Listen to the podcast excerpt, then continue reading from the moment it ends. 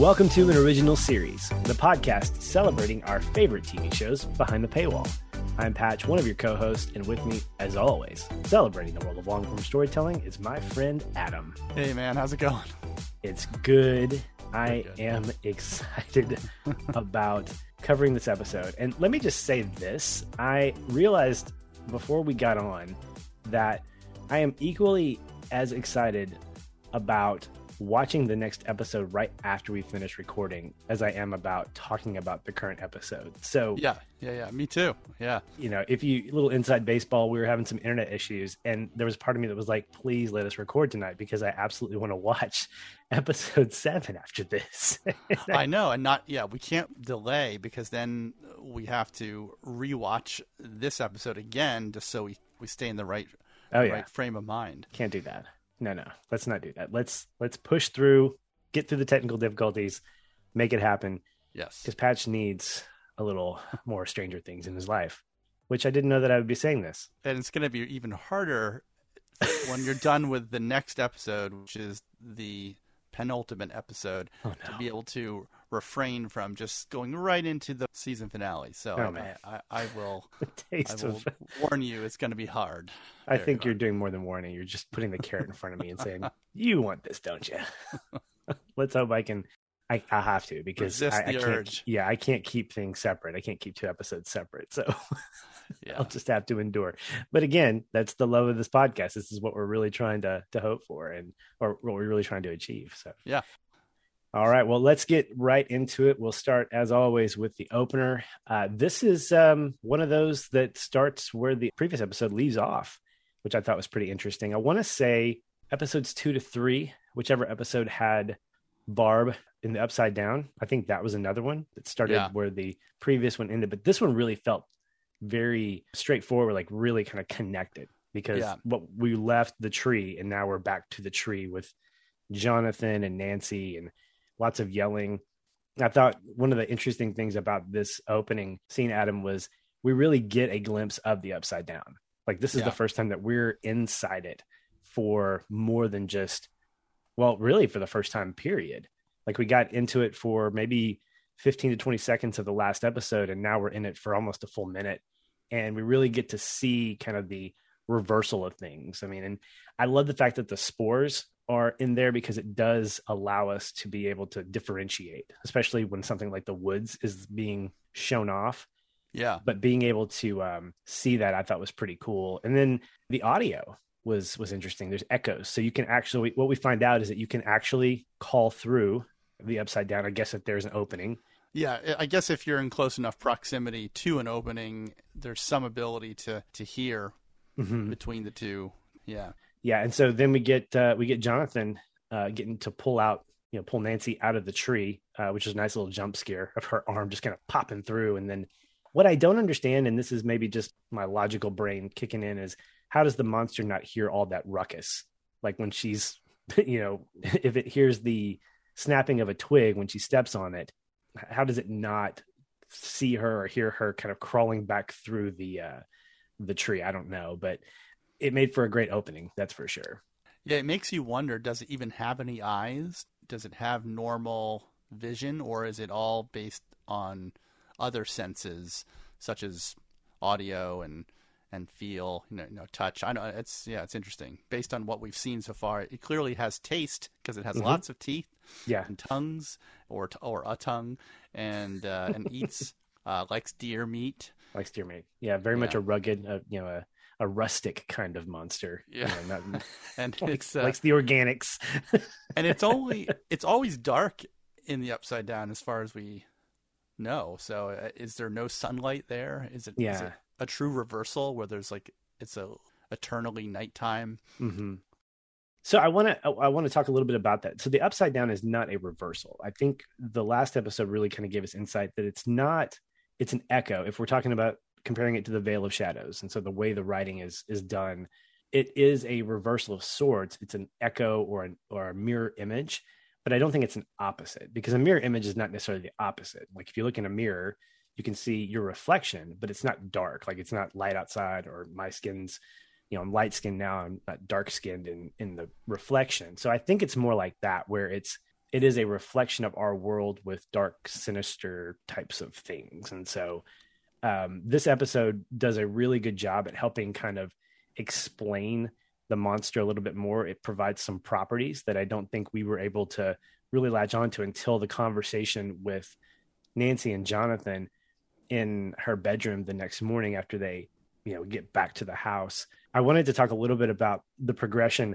after the um, opening credits. We get Steve Harrington in the car with his what I would call his douchey friends, and yeah. he he wants to go see what's going on. And love love Steve. Let me let me rephrase that. I love Steve at this point because I think he's being a very good boyfriend. I think he's being very caring. Gets to her house, and of course he sees her and Jonathan on the bed. Jonathan's comforting her, I think, with a blanket of some kind, and then he makes that face that I'm like, oh gosh, something's going to go wrong, and of course something does go wrong. I thought it was very fitting that Sunglasses at Night by Corey Hart was playing. Yeah. Um, I actually pulled out a couple of lyrics that I thought were fitting. While she's deceiving me, she cuts my security. She got control of me. And then don't trust the blades with the guy in shades. Oh no, you know. Yeah. that's a that's a very fitting song for this. I thought it was pretty perfect. Yeah. And that really kind of sets the ball rolling for what we're going to see later the confrontation with uh, with him and Jonathan. Yeah, it's an interesting scene too because Nancy doesn't want to be alone after being transported to a parallel dimension. I can understand seeing a huge yeah, creature, maybe, maybe. monster, and uh, she's invited Jonathan to sleep over. Uh, he actually finds, I think, an old sleeping bag of hers in the closet and lays it out and decides that he's just going to sleep on the floor. But Nancy, of course, invites him next to her on the bed and uh, they don't really fall asleep. They they're they're having a lot of difficulty, and that and it kind of reminded me. It, it, seemed like this whole scene was a little bit of a subtle nod to the original Nightmare on Elm Street, where they're trying to like not go yeah. to sleep, you know, because yeah. if they go to sleep, bad things will happen. And Jonathan says, "It can't get us in here." And Nancy says, "You don't know that." Yeah, and it's a very good point. You don't know yeah, that. We, yeah. They don't know anything at this point. I mean, they can kind of see that and based on the research that they were doing in the previous episode with the map, they had kind of determined that it doesn't seem to be hunting or leaving its domain for very far. Like it's not traveling very far, not more than maybe a square mile from right. where Steve Harrington's house was and where Jonathan went missing in Mirkwood. So maybe that makes sense that they're safe in uh, Nancy's house. But yeah, they don't really know. They don't know if there's more of these things. They don't know mm-hmm. if there's other gates, if there's other openings. They have really very little information at this point. Well, it's going to freak anybody out when they see this monster up close. It kind of like all bets are off. And yeah. I think that night was very fitting, everything that happened up to in, including Jonathan having his gun with him in the sleeping bag. right. And then Nancy saying, "Can you just come up here?" And he comes up with comes up there and lays with her again with his gun and I'm like, that's not rational. That's not safe, but I get why you're doing it. Yeah. Hopefully the safety's on. I'm going to assume that it is. But this moment, Adam, I think is really cool because it shows how panicked they are. The fact right. that Jonathan says it can't get us here. And she's like, how do you know that? And I'm the same way. I, am with her, obviously, you know, being the omniscient spectator that I am. Right. The fact is, what rules have been put in place that tell us that this monster can't get them? Right. except for what they've really sussed out previously with the the whole map thing. Right. What i do like is the next day when they are getting ready to leave she really starts putting together some of these important pieces beyond just you know where it's actually living what the proximity is the fact that it's a predator it hunts at night it hunts alone um, it's drawn out with blood. Again some of these are assumptions that they're making but the fact is i mean now we get more information. And when it comes to writing we've talked about this before that information is valid. I mean, these are not just throwaway clues. These are things that we need to kind of keep in the back of our heads of like, okay, these guys are getting smarter. They're now becoming more influential detectives or more informed detectives. And they're about to go do something crazy, which yeah. puts them over at, at the surplus store. One thing I want to point out is in that moment when they're doing all their detective work, Nancy's mom just grabs the the knob and starts shimming it, trying to open the door. And this is just a great moment of levity. Jonathan looks at her and goes, "Your mom doesn't knock." it's yeah. such a great line to break the tension. I love it, and a great way to end that scene. Yeah, yeah, and and it's fun because as they're as they're doing this detective work, Nancy's like looking through some books about animals, and you know she of course turns to a page on sharks, and you know obviously Jaws and Amityville, all of that was a huge influence as well for Hopper. So sharks, of course, are uh, attracted to blood, and so she she makes that sort of correlation that maybe I think she says that sharks are attracted to one one part per million, I think. So like one drop of blood, you know, can be detected miles away by a shark, and so I think she's sort of assuming because Barb had cut her hand in that episode that perhaps this creature is also attracted to blood in the same way as, as with right. the deer that it, it yeah. grabbed that was hit by a car. So yeah, it's all it all makes sense. They're doing you know they're they're using what they've learned in school biology and right and they're putting it all together. And yeah, and it's it's it's kind of interesting too because Nancy says she'll be down in a sec. Of course, they sneak out the window, but when her mom comes back upstairs later to get her when she doesn't come down, she picks the lock with like a hairpin, I think, from her yeah. head, and yeah. somehow she has lock picking skills. Unless this is this is a very primitive, you know, uh, not true lock, but just like a little one of those little locks that you just kind of turn. Not yeah, like an actual key lock, but still, she uh, she does break into her daughter's room and discovers that perhaps a boy uh, had been sleeping there with her that night. He see she sees the sleeping bag on the floor. So you know there's going to be another confrontation between Nancy and her mom. and I bet she would guess it was Steve Harrington. You know, Steve. Well, yeah, I mean, that's that's yeah. I don't think she even knows that he that Nancy's hanging out with Jonathan Byers at this point. No, that's not even so. on her radar. Yeah, well, Steve's definitely been taken out of the picture because of his stupidity. Um, we find out later as they're going to the surplus store, they get all that great equipment, and that line from the uh the vendor guy, the the guy at the desk. He's like, "What are you going to do with all that, kid?" And like monster hunting, and yeah. just so matter of fact. and he and I love his reactions. Like, hmm, okay, you know, yeah. like I feel like though, if you work at a at an Army Navy surplus store, you don't really have any right to question why people are buying that gear. I mean, it's like you sell that stuff you sell it because people want it for whatever reason. If you're a prepper, if you're monster hunting, if you're just a regular hunter, whatever it is, it's there for a reason. And just you know, let people. I guess because they're young, that's probably why he was questioning. But yeah, they were buying like bear traps. I mean, not a lot of people go hunting for bears, so it seems like they were probably being uh, a little suspicious for their age in yeah. items that they were purchasing. But he didn't. He didn't seem to. He, his. He's probably one of those guys. Like your money will uh, will cover it, then no problem. You know, you take it. Yeah, and if only to set up the line later when they're putting the stuff in in his car. Yeah, he, they're laughing about what she said, and Jonathan says, "What's weirder, hunting bears or hanging out with me?" And she goes, "Hanging out with you by far." And she kind of gives him that grin, and you're starting to get a little bit of a you know kind of a cool relationship. I, and again, I think it I think it harkens back to that conversation they had what like two days before where he really calls her out on her stuff. Yeah. And this is a great kind of expansion of their characters. It rounds them out a little bit more. I mean we know more about jonathan. We know more about her but now they're getting to know that same kind of stuff that we know from a relational point of view. And that's so pivotal because this is that point when steve harrington turns into the uber douche that he is by spray painting nancy as a slut on the marquee of all the right moves uh, or something like that. First of all, how does he get up there and when does he do that? I'm guessing it's at night, but at the same time, he's spray painting stuff in an he's alley. Still so like, there, yeah, yeah. Like, exactly. does he do like either he's doing it at night and we're just seeing this done a day later? Okay, I can get that, but it feels like he's just done that, and I'm like, yeah, nobody in this town saw you do that, Steve? Or cares? Really? Yeah, I yeah. know. It, so I guess it's morning, right? So they just left their mother's house, uh, Nancy's house, and went straight to the Army Navy store. So it's possible that before school or whatever time it was, maybe 6 a.m., they got up there on a ladder and spray painted the marquee and then decided to hang around like that and spray paint in the alleyway around the corner as, as if that's not a suspicious move to get you in trouble But uh, yeah, suspension of disbelief. That's what we have to. Sure. and the other thing that I had an issue with was she sees the sign. She hits that call from the guy, like, can't wait to see your movie. She looks at the marquee, and then all these other people are looking at her. Like, is she the only Nancy in Hawkins? I mean, that's again, I get the small town thing. Like, you, everybody's in your business, but if Yeah.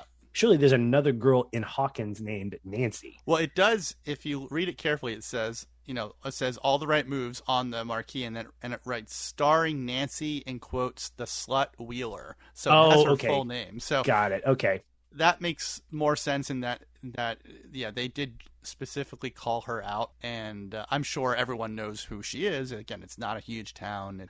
Everyone knows each other, but yeah, she's she's mortified. Obviously, Oh gosh, it's so bad, so yeah, bad. So yeah, they they run around the corner. They do find Steve and his like crew, and uh, you know Nancy gets right in Steve's face and slaps him. Re- I, and I think she really slapped him. I think that I think was so too. like not an actor slap, but I think he was told go for it. Yeah. he looked like he took it. You know. he totally owned it, man. It was Yeah. so good. And, and so just inspired. I was like, yeah, Nancy. Yeah. But then he gets right back at her and he says, Why was he there? What's going on? And she couldn't answer because obviously she's not going to be like, Well, I just got back from this weird place that Right. a monster lives. I mean, she's not going to say that. Well, and even if she did, they would never believe her. So it would be almost worse for her to do that. So she just kind of says, "Well, no, it's not like that. It's not. It's not that type of situation." Yeah. So she tries to defend herself, but then, of course, Jonathan kind of catches up to her and Mm-hmm. and runs down the alley and gets into a very intense fist fight with Steve. And it seems like one of those fights where these two have been itching to go at each other for perhaps years. They could have been adversarial since they were in grade school, for all we know. And it's like this is a lot of built up tension here. Yeah, and I think it has to do a little bit in part with their families because Right. Steve makes that comment about his family is all that in a bag of chips and Jonathan's family is trash. So clearly there's a little bit of family history where you almost have like this rich family Mhm. and this poor family that stand out in the town of Hawkins. And so he's making a real big fuss about the fact that, yeah, you come from bad seed, Jonathan. Right. And just eggs him on and eggs him on and eggs him on. And then boom, Jonathan just goes nuts. What I like about this scene, Adam, is that it's not all good guy or all bad guy. I mean, they're both just wailing on each other. Like Jonathan gets a couple of good hits in, and then Steve comes back, and it's just back and forth, back and forth, back and forth until the police get there. It's just crazy. Yeah, and it's a really funny moment where uh, uh, this is at, at towards the end of the fight when Jonathan is just pounding on. You know, he's on top of Steve Harrington, just pounding on his face, and clearly he's kind of he's got the upper hand at this point in the fight. He he's he's in control, and one of Steve's friends says to Jonathan, "He's had enough, man. I said he's had enough." and that is like straight out of the Karate Kid with Johnny. I remember that. Yeah. He- well, he's talking to Johnny. He's talking to Johnny. Yeah, In this case, it's Jonathan. Yeah, exactly. There you go. Yeah, These guys are not in uh, skeleton costumes, though. It's okay. no, no. No and mercy. technically, the Karate Kid came out a year after when this is supposed to have taken place, but I still think it's a little subtle nod by the Duffers to the Karate Kid, which is just another, you know, Yeah. mid '80s classic that. That you know they're trying wherever they can, I'm sure, to put in these little these little moments for for the fans and for and for people like us who grew up watching, who were essentially the same age or maybe a little younger than these kids that we're, we're watching on screen.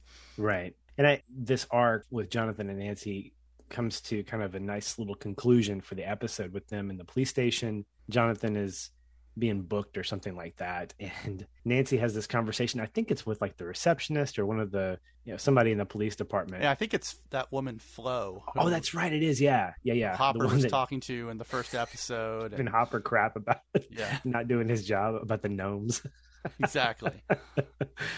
and she says something really really cool she says she refers to him as her boyfriend she's like he's not my boyfriend and she goes girl only love makes you that crazy sweetheart and that dang stupid and nancy kind of pauses a little bit and then the next scene is her going over to jonathan and saying hey everything okay and then she's like yeah everything's fine and she gives a little half smile i thought that was really sweet you know it's really Yeah. tender and it kind of you know they've experienced trauma together, not only with Crazy Yeah. Monster but also with this fight, and so you kind of expect them to kind of become a couple of you know a chaotic couple, if you Yeah. know a, a couple by chaos, if you will.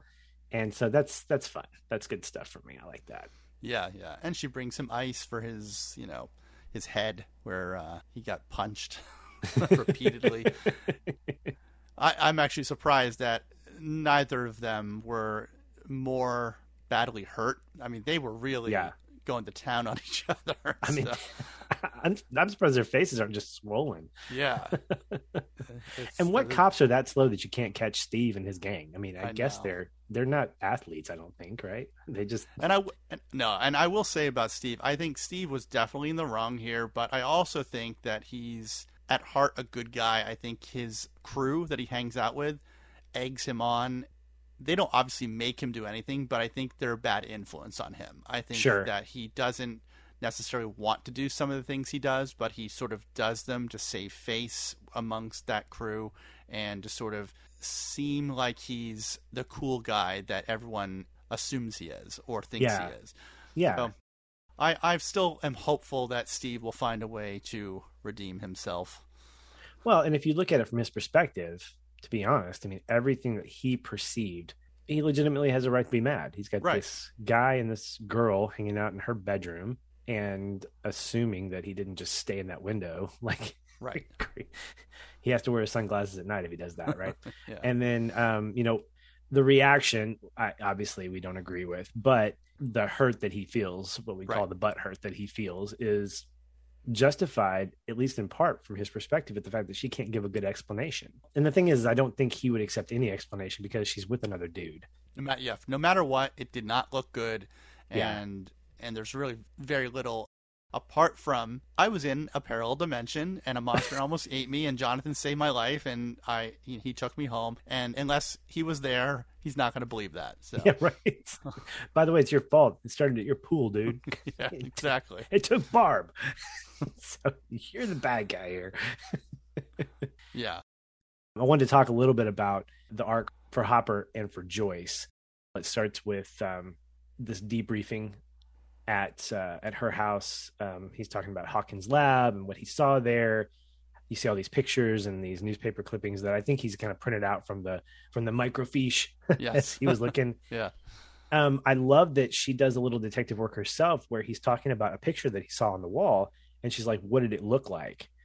And he tells says, "Well, like any kid's drawing, it's stick figures and whatever." And she pulls out that drawing that we saw earlier from a flashback, and she goes, "That's not Will because the drawing that Will does is more intricate. It's a little bit Right. more he's clearly more talented and uh, for his age and and yeah it's, it's the one where he's he drew himself as a wizard and his- Mhm. his d&d party but yeah he's talking about the the picture that he discovered in what he described as a kid's room in the Right. lab or or more like a prison cell he says because it had a smaller bed it had a, a, a drawing on the tree uh, sorry a drawing a drawing on the tree. It had drawing on the wall like you said. So yeah these are all little s- signs that hopper is relaying to to joyce. And joyce basically at this point convinces hopper that maybe he's been chasing the wrong kid. Maybe there's Right. another kid not Right. just will byers but also somebody else that's missing or or on the run.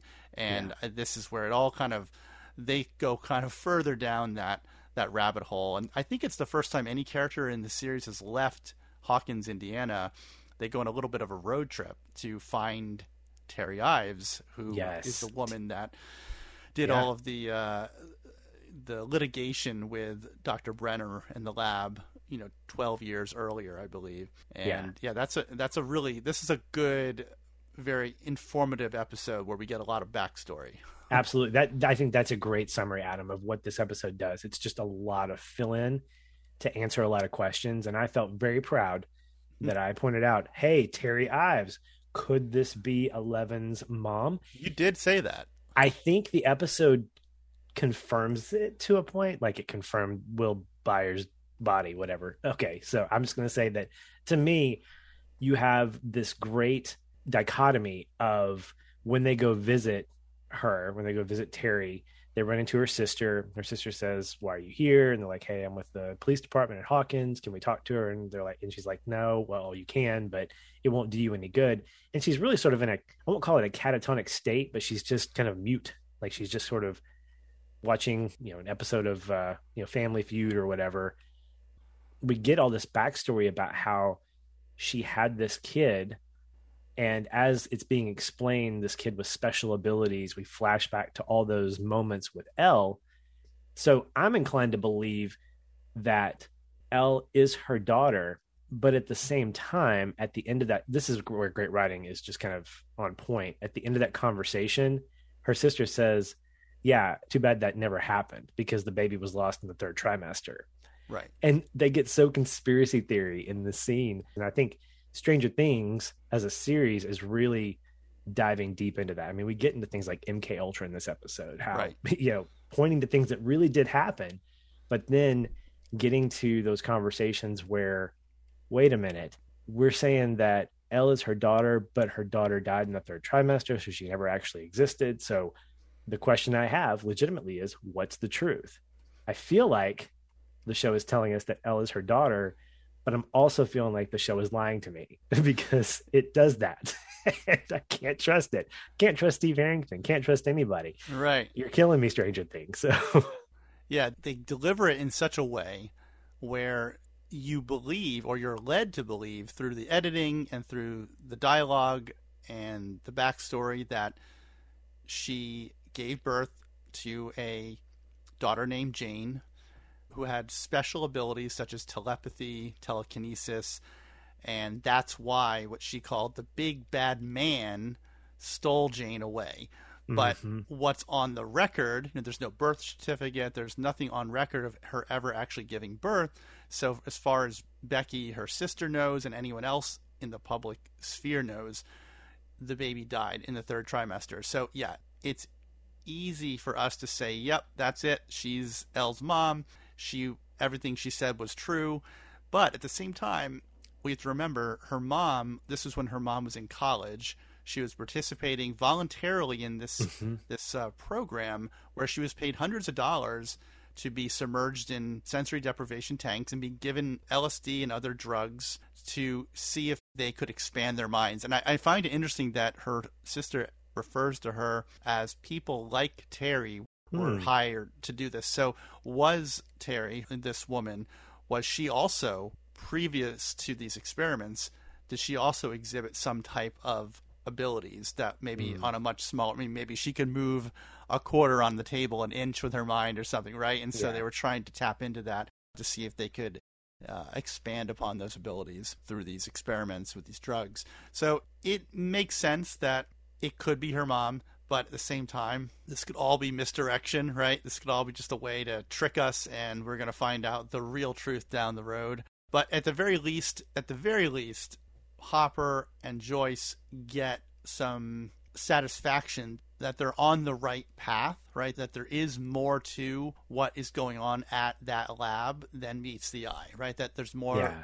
going on with Dr. Brenner, that there may be somebody or more than one child out there who's been experimented on, whether it's this woman's child or not. They feel like they're on the right path at this point. So I think no matter what the truth is in this scenario, it does push the narrative forward for Hopper and Joyce to kind of go to the next level of their investigation.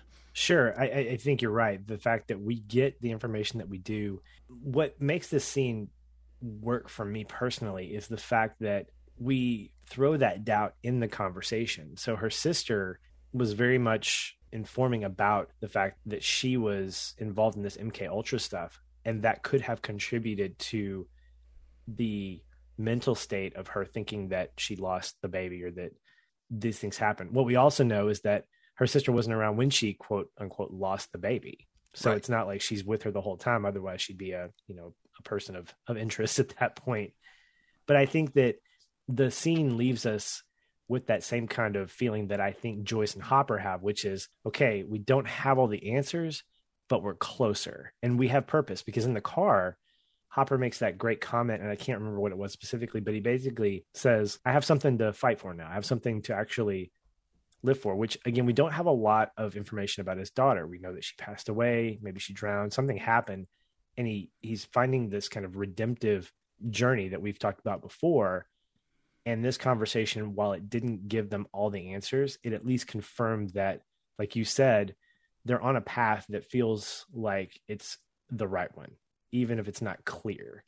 And so for us as an audience, I think we're on that same path with them. We're like, yeah, yeah, keep going, keep going. Yeah. Because even worst case scenario, you don't find Will, you're going to find this other girl, right, or this other person. But at the very least, you've got Hopper, who's like, I've got an opportunity to really find a kid that might yeah. be lost, and, and I think that's cool. Or and even if they like you said, even if they don't find Will, at least they can find out what actually happened to him, so they can solve the mystery and not have it be this sort of open-ended no resolution, no closure situation where, you know, I feel horrible for anyone who's ever lost somebody um, because they went missing because like what a horrible thing because you don't ever really know right you you'll never have that closure that you have as horrible as it is with Hopper as he, he kind of even mentions this you know he, he kind of wishes he could have a chance or, or hope to to do something to see his daughter again. And Joyce has that. She has like a glimmer of hope that maybe, just maybe, there's something more that they'll uncover and they'll get there eventually. So yeah, I, I think everything you said is spot on. It's they're definitely on a path, and hopefully they'll because they're both working together now. I think that's another interesting thing about this episode is it's all about kind of people pairing up and like in any situation, you know, the more minds you put together, the more likely you'll you'll find a solution. You'll find an answer. And I think we have that with the two of them. We have that mm-hmm. with, as we just discussed, Jonathan and Nancy, um, who are essentially gearing up to set a trap and try to kill the Demogorgon. And then we also have that with the kids, with you know Mike and and Dustin. We haven't gotten into it, but that party is divided right now. You know, El ran off at the end of the last episode, and and so did uh, Lucas. And that's actually a funny thing because in Dungeons and Dragons, if you ever play it, one thing they say is never split the party, and they even go into that in this episode. Yeah. How if you split the party, you're doomed because you're always stronger in in a group, and yeah. you can protect each other. You can, you know, one character who has a strength in one area, he might have uh, a weakness in another, but another one, you know, the member of the party will make that up, right? So you you you join forces, and that's really I think what's happening here is everybody is kind of uh, they all they all have their sort of parallel journeys, but they're all doing it in teams, and small teams, and they're all tackling different components of this mystery, right? So you have Jonathan and Nancy going after the monster, and yes, the fellowship or whatever we're calling the this this trio plus El yeah. or this trio, they are going after the Demogorgon too, but they're really looking for the gate. That's their right. mission. They're looking ha- for Will more than anything. Yes. Nancy and Jonathan are looking for the Demogorgon and perhaps also Barb, right, as a yeah. secondary task. And don't forget uh, Barb; she's important. Yeah, don't forget Barb. and, and of course, you know, as we said, Hopper and Joyce are working together in a way to uncover the sort of government conspiracy that might be responsible for all of this. So, yeah, you're right. They're all sort of attacking a different angle of the same bigger event that's taken place in, in Hawkins. And we know that, that as an audience, these are all connected pieces. We don't know how they're connected. When it came to the government piece of this in the episode, there wasn't a lot, but the part that was there that I really thought was amazing was the uh, conversation with the fake social worker turned, I guess, fake, yeah, um, I don't know, administrator of some kind going to Mr. Clark's house, and I'm like, oh my gosh, are you going to kill Mr. Clark? Don't kill Mr. Clark, please. I love Mr. Clark. He's so good. I don't want him to die. Please uh, don't tell me if he does or doesn't die. I just, but I'm just saying right okay. now, I don't want him to die. But you know how she gets that information. I could love how excited he was to tell her, "Oh yeah, I've got some kids in mind that would love to be a part of this apparent like science uh, exhibition type thing." By the way, that trifold brochure is terrible. Like that's terrible design. Yeah, and it's clearly uh, it was a quick job. You know, she had to come up with a quick cover story, right, to get into Mr. Clark's good graces and to find out from him who that he teaches might be the less athletic types, as they say in a previous episode. And uh, this is obviously her way of sort of tracking down the kids that would potentially befriend somebody like Eleven, and so they right. can figure out where she went. So she's yeah, she's there for a purpose, and thankfully she doesn't shoot Mr. Clark as she did with Benny in the burger joint. So that's that was good. I'm glad Mr. Clark yeah. is is around for at least one more episode. Let's hope so. Yeah. well, you mentioned the kids, and obviously they're they're a central part of this. And I, I think that something that stood out to me in this episode was just Dustin's honesty. I think this was kind of a highlight reel for him, this episode in particular. You know, of course, Mike's upset that El's gone. I think he's upset that he overreacted maybe. I mean, he's just he's just panicking and so he tears down the the fort that he builds for El. I mean, not because he hates her, but I think he's just he's struggling.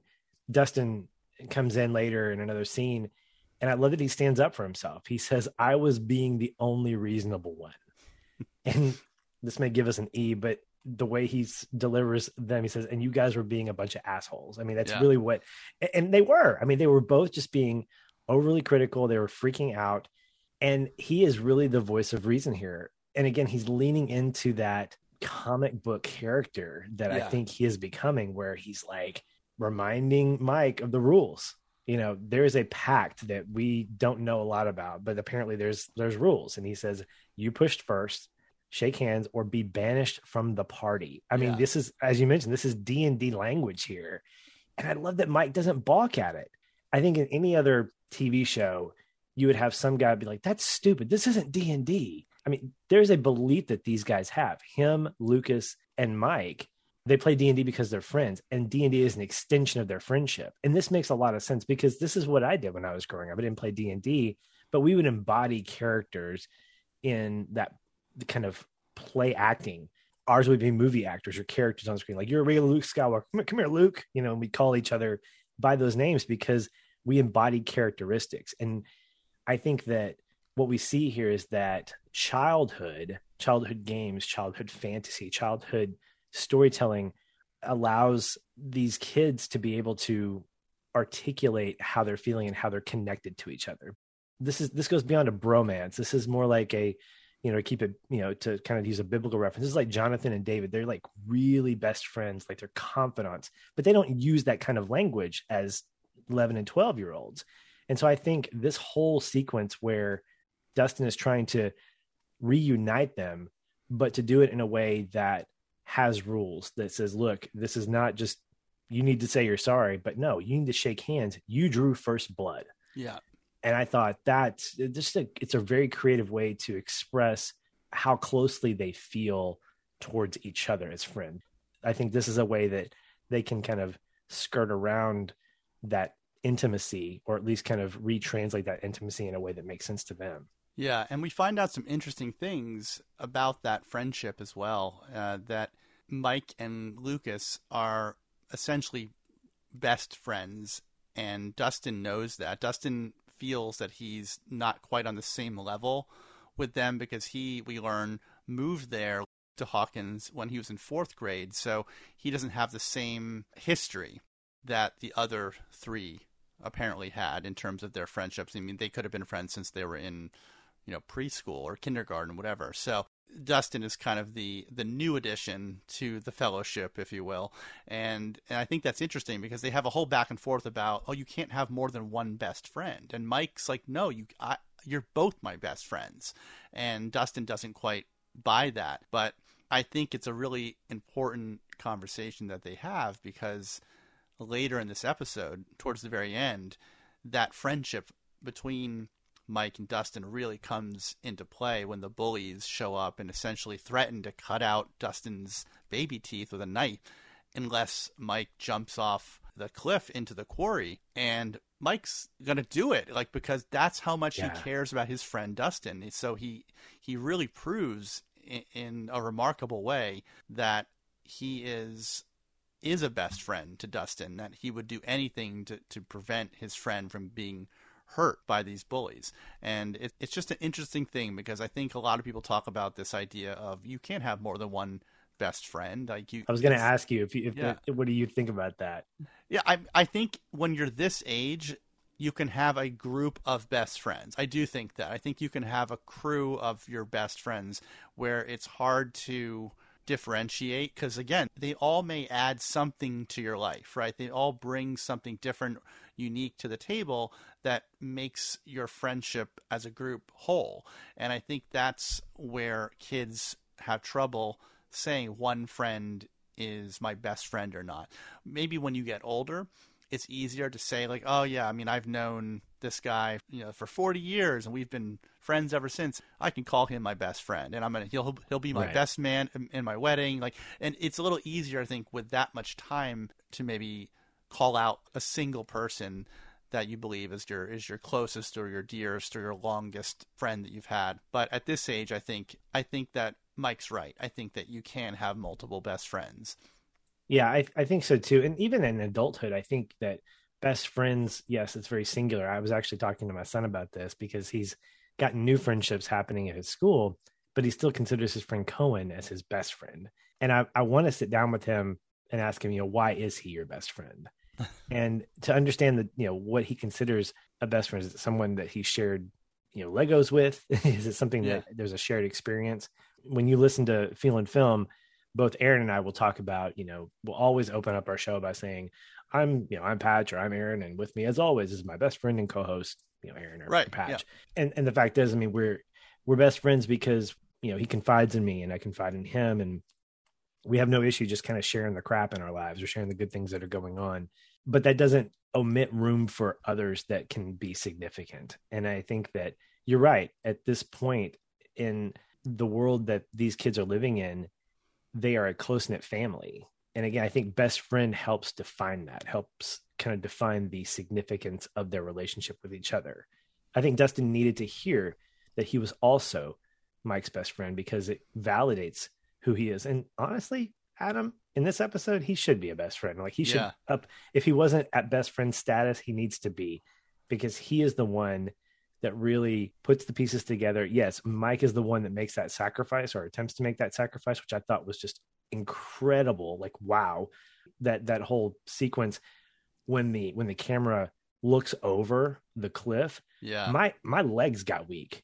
Like that's just insane. Like I would not want to have a camera. I would not want to be the cameraman in that scene because that's just scary. And I, I was looking at it thinking to myself, they didn't put poor Mike there to shoot. They had to have composited him in because that is such a precarious angle. I mean, Yes. if he just slipped or if the wind blew the wrong way, he would have fallen off. I, I'm sure that was a special effect because it, it, that that was a real camera angle. I just can't imagine they would put any actor in that position. I'm hoping they didn't because you know Yeah. we need Mike. and I think we learn earlier in the series, I think it's Hopper who says something to one of his deputies like that, like no one ever really survived jumping into the quarry. Like they would completely die if they.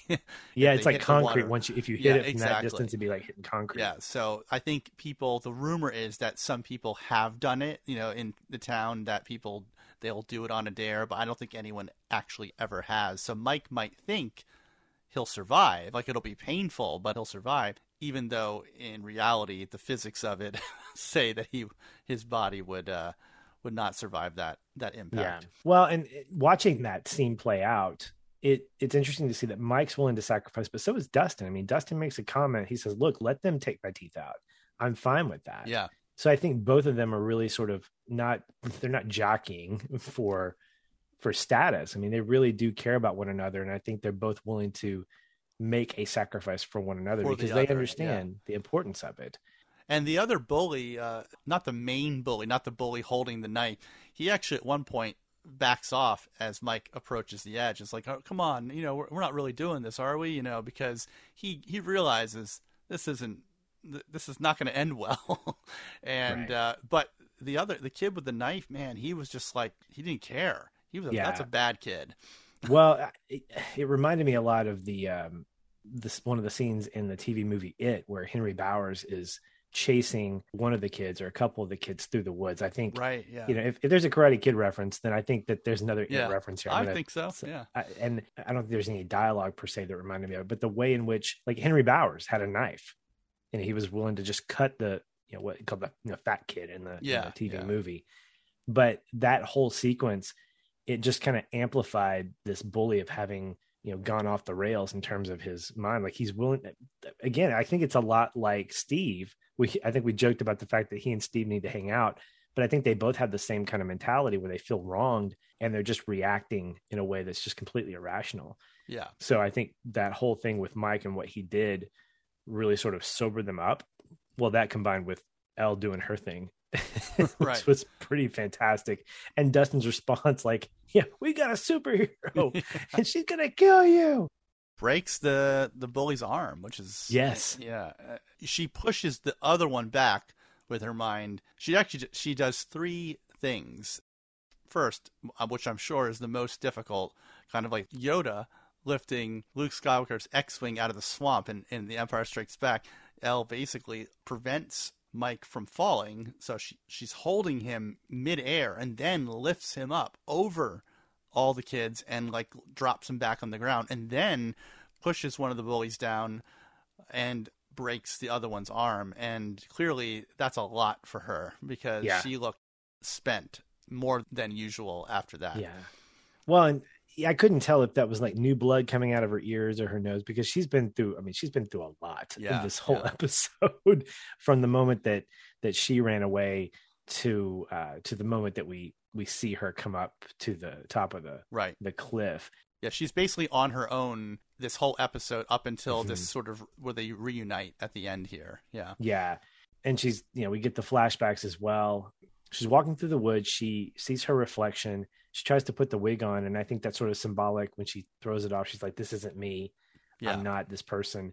And it flashes back to her conversation with Papa, uh, Brenner, who says, Today we make contact. And this was the light bulb moment for me, Adam Yeah. because I started to kind of realize by the time we get to this point in the episode, okay, I now know, I think, what's happening here. And so my summary statements are that, you know, Brenner's team was using El to project Russian intelligence. Somewhere in that, they discovered this monster. Now they want to use El to contact the monster. And that's what today we make contact. And my prediction is that she is what the monster is after or that the monster is now aware of the world outside the upside down and that's kind of where we're left by the end of the episode so that's kind of my my mid conversation predictions or thoughts maybe i'm onto something obviously we'll find out when we finish because i'm going to hit play on episode seven Yeah, to see yeah. are my suspicions confirmed you know he gives her a plant i don't know if that's significant uh maybe it's just a little trinket uh, that yeah, never makes a reappearance but i wonder what that was about I think it was just a gesture, like a gift. Like here's a little something, you know, beautiful for you to have in your room. I mean, if you look at her room, there's nothing other than her bed and like I think a little desk and her drawing on the wall, Yeah, right? So it's maybe just a little something green, you know, to decorate her room or something living that she can care for.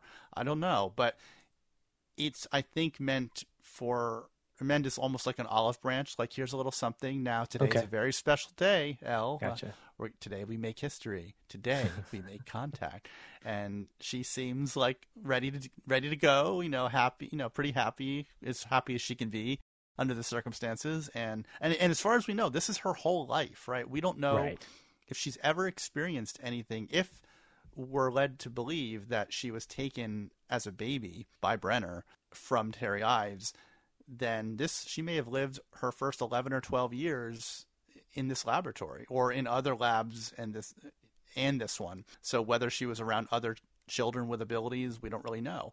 But it is interesting that like you said, when she goes into this sort of black space when she's in when she's in the dep- deprivation tank and she sees the back of the monster and she kind of slowly walks over to it and she reaches out to touch it and she does touch it and that's when it like spins around. And brenner says don't worry it can't hurt you from here you know when you're in that space. You're because you're here in our physical right. plane. You can't it's just your mind. But clearly she touched it right? And it was aware of her. And then she screams louder than she's ever screamed before. And this essentially we're led to believe creates it like rips a hole in our dimension perhaps in that Okay. laboratory that might perhaps connect to the demogorgons So, so that was a question I had. So we know that she creates vibration a la like Rogue. Right, right. All these X Men references are Yeah. great. Thanks, Dustin. Appreciate Yeah. that. but uh, I thought when the wall cracked behind the deprivation tank and people were freaking out and it was like chaos, I thought that it was just the wall cracking. Was that an indication that the dimension opened up? I think that was the implication because she does think that she caused. She says, "I'm the monster. I caused this." Later in the episode, so I think she's under the impression, and least, and we as the omniscient viewers up until this point are perhaps led to believe that maybe accidentally this encounter she had with the Demogorgon caused the initial tear in the fabric of, of our reality to to open up with the upside down. And that what again we don't know what happened. It cuts then right? So we never really see directly what happens after. We don't see the that kind of organic mass start to form or anything. We just see Yeah. kind of the wall kind of crack and explode a little bit and glass shatters and things break. And so it i was led to believe that perhaps she triggered something through both the fact that she was in communication with the demogorgon but also through her like extreme emotional fear that she was exhibiting at that moment right? And perhaps the deprivation tank was amplifying that her her sort of psychic powers at that point and causing a rift to occur.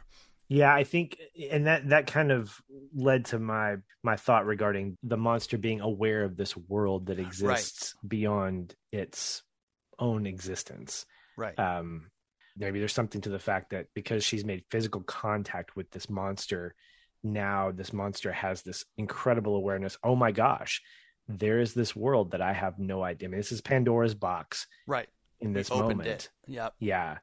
And so I thought that may have been what she was referring to that because I made contact with this monster, because I, I physically touched it, it now is aware and I've let it out. And, you know, in a sense, I am the monster because I've created this or I've created this opportunity. And I love that. I love that, um, that Mike defends her. He says, no, no, you didn't. I mean, you saved me yeah and it leads to that great kind of shot at the end where or i say at the end near the end of the episode where dustin does this kind of like like eagle hug over yeah them and he does. it's kind of awkward but it's kind of cool at the same time kind of wants to be he doesn't want to be left out you know he kind of cradles them it's a like, little bit. I'm best friend too remember mike? That's right. But that's not the last shot which is really interesting because the last shot is of course the government you know i put Yeah. that in air quotes uh, doing its thing. We find out through lucas's arc we haven't talked about him but he goes on his own little adventure because he either i don't know if he handshakes or if he refuses to handshake because he wants to forget I think the he weirdo refuses. Yeah, I think Yeah. he decides to go out on his own to find Will, and he, you know, he packs all his his gear that I think was his father's from Vietnam. all that stuff that he was taking yeah. before right yeah, and he yeah he got he kind of goes into like mission mode, like on his own, solo, and I think uh, he does some cool things, like he tapes his walkie-talkie and his compass to his So handlebars. Yeah, That was great. Yeah. I mean, he, he's ready to roll, man. He's Yeah. ready to roll. Uh, you know, the the conversation that he has with Dustin and Mike before he takes off is so much fun. This is just good dialogue. I love that uh, Dustin says, "Accident or not, it was pretty cool when when she threw him. Like she Yeah. threw you with her mind." And Yeah. and then and then he makes a comment about going after the Demogorgon, and Mike says. Essentially, fighting the Demogorgon with the wrist rocket is like R two D two fighting Darth Vader. What a great reference! Star Wars. Like, yeah, it really is true. But it doesn't phase him. It doesn't deter him. And through his adventure, we find that you know he follows the compass to Hawkins' lab. He gets up in that tree, and we see uh, we see scientists, which we know about. We see military people, which we've seen before, and then we see power and light vans, which Yeah. we knew that they were a part of it, and we see them pop up here and there. But now he's realizing, oh my gosh, these these guys are hiding in plain sight, and that's kind of where the where the episode finishes up. It's with these guys getting this arsenal together, and all the vehicles are now probably converging on the Wheeler house because that's Yeah. where Mike and Dustin and El are. At this point, I think Lucas is still in a tree, so hopefully Yeah, he I makes mean, his way back. And he definitely knows there's something up because if you remember when he leaves to go on this this little solo quest on his bike, he sees a van and, and like a weird guy kind of gets out and kind of waves to him, and Lucas waves back, kind of like, "Oh hi, yeah." And now he sees those same vans parked all inside the lab, so he knows he's putting two and two together.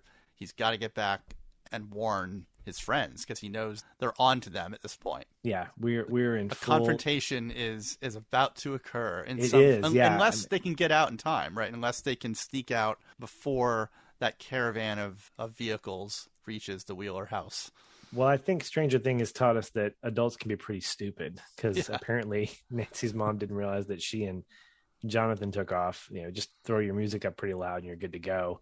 I don't know how long it was between when she said it's time to come down for pancakes and when she had to go back up there. But you know, if, if her if her detective work is any kind of indication of uh, what these guys are capable of, maybe we're maybe we're going to be okay. yeah yeah yeah So a couple of highlights for me before we finish up. Um, I think that uh, watching El get from point A to point B, she goes to the grocery store. I love that she gets the uh, he steals Eggo waffles because you know that's what she knows. She loves the Eggos.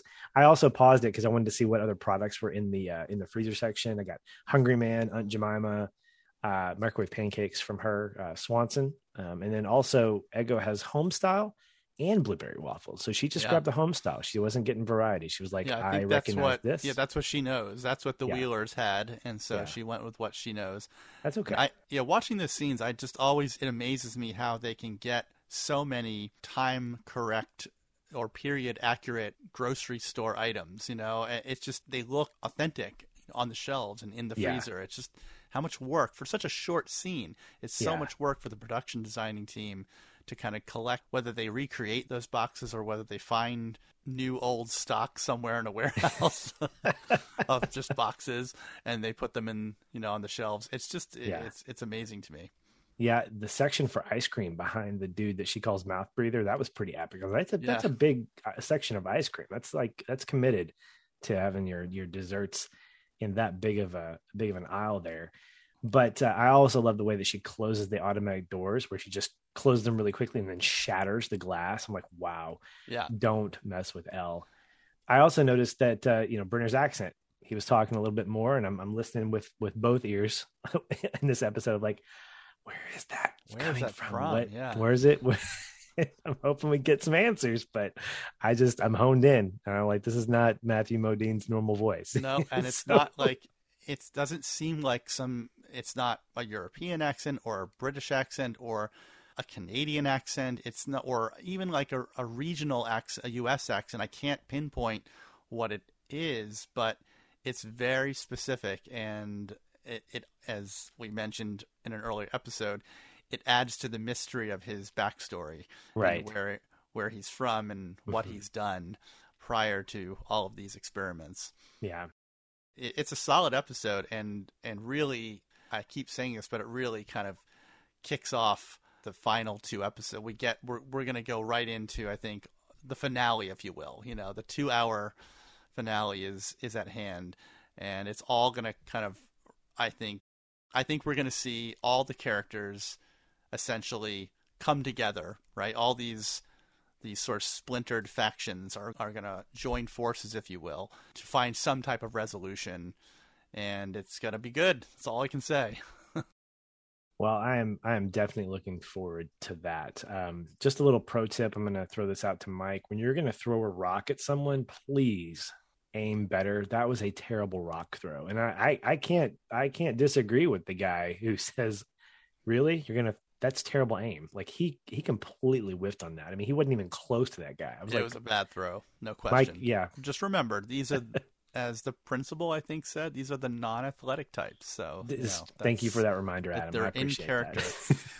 and they were, they had also been running quite a while. think about it. They- They were in the woods. True. They left their bikes, unfortunately, which they did linger on that shot. So I was kind of wondering why they lingered on the fact that the bikes were left in the woods. I hope that there's a reason for that. But yes, they are without their trusty bikes now, uh, which they've been using throughout the series thus far. And I will say this: I don't think Mike could have had the cool setup like uh, like Lucas did because his bike was the what was it the banana banana bar Oh, right, uh, right. Banana handle handlebar. I don't know what, what, that's called, but he could not have set his his bike up the way Lucas did. So no. kudos to Lucas for having a bike that could do that. That's cool. Yeah. Well, that's going to do it for us on this edition of AOS. Um, Adam, I know you've mentioned the what I call the two part, what you're calling the two part finale, but what's the first part called that we're going to cover next? Well, and it's not officially a two parter, but yeah, know, it just it it feels like the next two episodes are going to be very much connected in wrapping everything up.